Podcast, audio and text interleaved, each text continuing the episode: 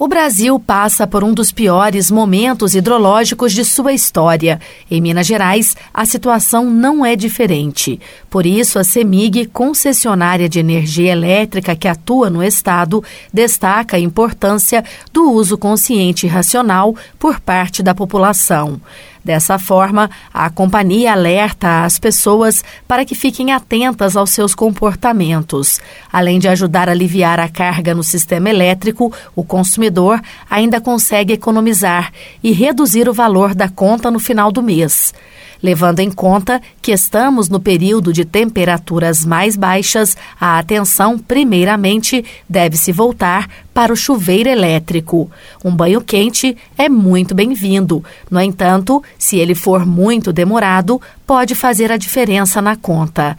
Isso porque o chuveiro representa até 30% da fatura de energia. Quem traz a dica é Tiago Ribeiro Batista, engenheiro de eficiência energética da CEMIG.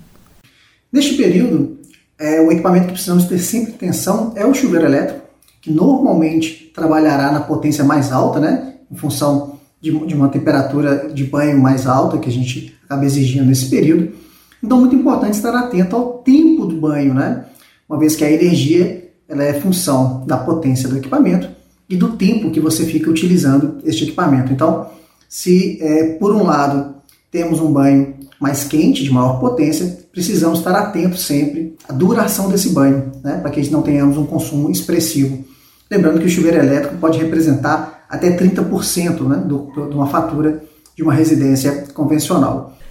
Tiago Batista também destaca que os clientes devem avaliar a possibilidade de instalação de um sistema de aquecimento solar, uma vez que o custo desse tipo de equipamento pode se pagar em pouco tempo, com a redução do consumo de energia pelo chuveiro. Mas não é só o chuveiro elétrico que merece a atenção do consumidor. Atrás dele, na lista dos campeões de consumo de energia, está a geladeira. Nesse caso, o grande problema pode ser o abre e fecha do eletrodoméstico ao longo do dia. Isso porque uma geladeira em bom estado de uso funciona 12 horas por dia, ou seja, 360 horas por mês. Nas residências convencionais, é o segundo é, equipamento que mais consome energia elétrica, então é importante sempre estar atento à quantidade de vezes que se abre, a estado de vedação das borrachas, né? não utilizar a parte traseira da geladeira para fazer secagem de roupas, enfim. Então, as mesmas dicas, a gente precisa estar sempre atento e vigilantes ao longo do ano. Como muitas pessoas ainda estão no sistema home office, as famílias precisam ficar atentas ao consumo de computadores e periféricos. Ao se ausentar por curto período de tempo, o monitor deve ser desligado. Outros componentes, como impressoras e caixas de som, também devem ficar desligados quando o computador não estiver sendo utilizado. Outra dica do engenheiro da CEMIG tem a ver com os aparelhos eletrônicos, que têm sistema em stand-by, aquela luzinha de modo espera.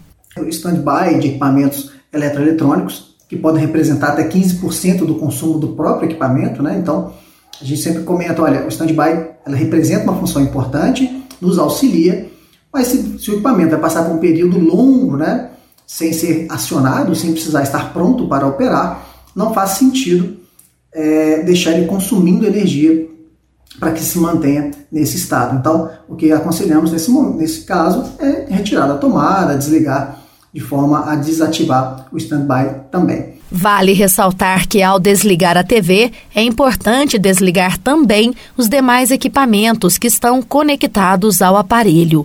Os televisores mais antigos consomem mais que os novos e, no modo espera, os receptores de TV por assinatura são os maiores vilões do desperdício.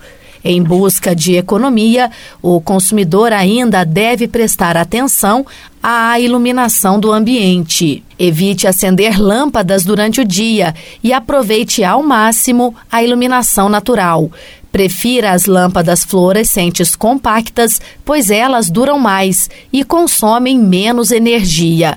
Vale a dica de pintar paredes e tetos com cores claras, que refletem melhor a luz, diminuindo a necessidade de iluminação artificial. E se você é daqueles que gosta de carregar o celular a noite inteira, comece desde já a mudar de atitude. O aparelho deve ser retirado da tomada tão logo esteja com a bateria completa. Carla Ramos, da Rádio Difusora HD, para a Rede Diocesana de Rádio.